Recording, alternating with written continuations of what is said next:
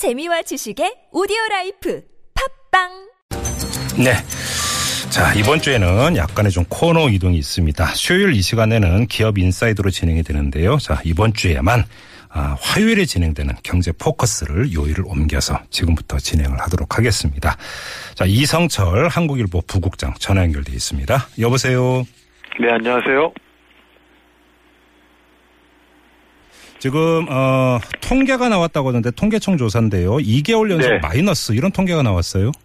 예, 지금 뭐 국정농단 이 전국 혼란 이 속에서 사실 경제가 굉장히 곤두박질 치는 모습을 보이고 있습니다. 예, 예. 에, 통계청이 오늘 내놓은 이 10월 산업활동 동향을 보면은요, 전체 산업 생산이 전달에 비해서, 그러니까 9월달에 비해서 0.4% 감소, 마이너스를 기록을 했습니다. 예. 어, 9월에도 마이너스 0.8이었고요. 10월에 또 마이너스 0.4니까 두 달 연속 음. 마이너스를 기록을 했고, 예. 그리고 경제가 이건 이제 뒤로 가고 있다는 얘기인데요. 그렇죠. 어, 광공업 생산 주로 이제 제조업이 되겠는데 네. 마이너스 1.7%입니다. 예. 어, 이제 특히 나빴던 업종이 이 통신 방송 장비라는 업종인데 쉽게 말하면 저 이 스마트폰이라고 생각하시면 됩니다. 아, 예, 예. 여기 삼성전자 그 갤럭시 노트 파동이 있었지 않습니까? 예, 예, 예. 그래서 조기 단종을 했는데 음. 그 영향으로 이 통신 방송 장비 쪽 그 생산이 무려 마이너스 18%를 기록을 했습니다. 예, 예.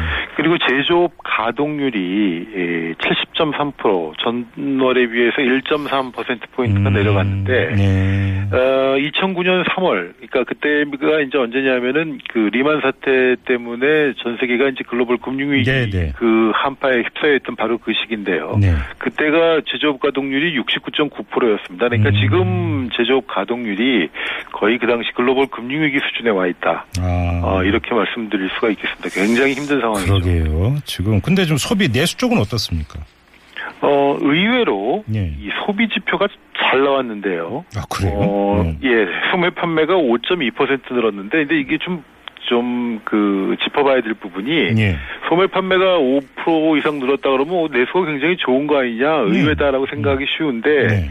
여기 두 가지 이유가 있습니다. 일단 이게 그 전월 대비 지표이기 때문에, 네. 9월에 비해서 어떻느냐인데, 9월 소비가 굉장히 나, 에, 나빴거든요. 예. 그러니까 이른바 그 기저 효과라는 것 때문에 좀 높아 보이는 측면이 아, 있고, 예, 예. 또 하나가 이 10월에 그, 그 블랙, 한국판 블랙 프라이데이라고 그래가지고 그 코리안 이 세일 페스타인가요? 네네. 대대적인 세일 행사를 벌였지 않습니까? 예, 예, 정부 예. 주도로 해가지고 거의 모든 유통업체들이 다 참여를 했는데, 음. 그러다 보니까 그 이른바 그 바겐세일 효과가 좀 아, 가미가 된 겁니다. 그러니까 예. 그런 특수 요인들을 빼면은 음. 소비가 결코 좋았다고 볼 수가 없는 거겠죠. 투자는 어땠어요?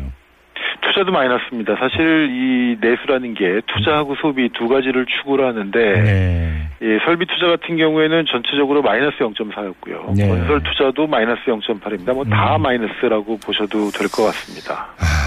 자, 지금 말씀하신 게 9월, 10월 두 달 얘기잖아요. 근데 뭐 네. 사실 11월 나가서 12월도 별로 좋을 게 없을 것이다. 이런 얘기가 나오던데요. 그렇습니다. 이 뭐 아시다시피 11월부터는 지금 그 소위 국정농단 이 파동이 본격화된 그 시기 아니겠습니까? 그렇죠. 어 그래서 뭐 경제도 경제고 사실은 더 큰 문제가 이 경제를 책임질 정부가 사실상 마비돼 있는 네네. 그런 상태가 제일 문제라고 보여지는데 오늘 유일호 경제부총리가 그러지 않아도 경제장관 회의를 주재한 자리에서 예.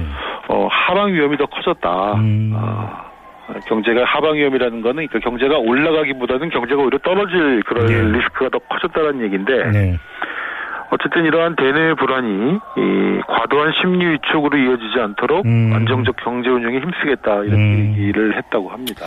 지금 경제에 빨간불이 들어와 있다고 지금 부국장님께서 전해주고 있는 이 와중에 뒤에서 지금 어, 사이렌이 울리고 있군요. 네, 여기 지금 밖에서 그렇습니다. 알겠습니다. 지금 그나저나 뭐 유일호 부총리는 떠날 사람 아닙니까?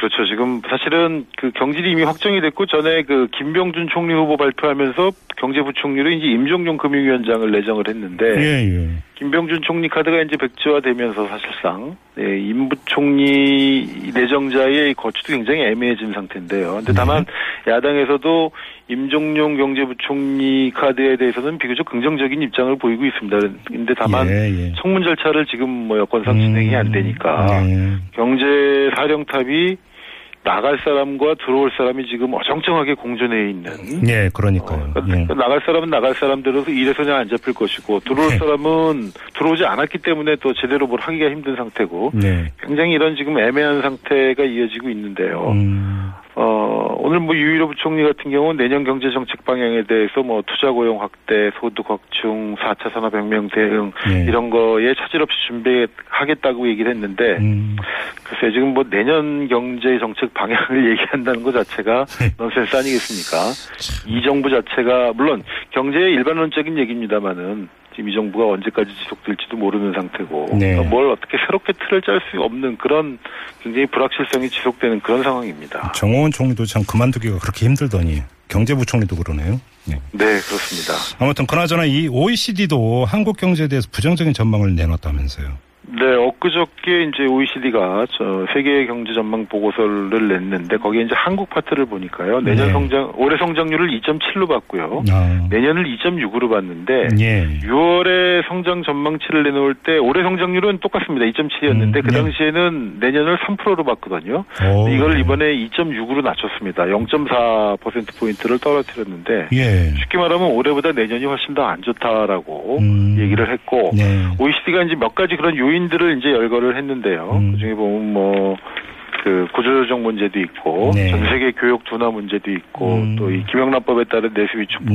네. 문제인데, 음. 특히 이 국내 정치적 리스크를 언급했습니다. 그건 뭐 아. 다, 다름 아닌 지금 이 벌어지고 있는 이 상황을 얘기하는 건데, 어쨌든 음. 이런 상황이 분명히 내년 경제에도 어, 커다란 악재로 작용할 가능성이 높다는 게 공통된 지적인 것 같습니다. 역시 결론은 어떻게 해야 되는가 이 문제인데 역시 기- 그러니까 정치적인 부분이라도 먼저 풀려야 되는 거 아닙니까?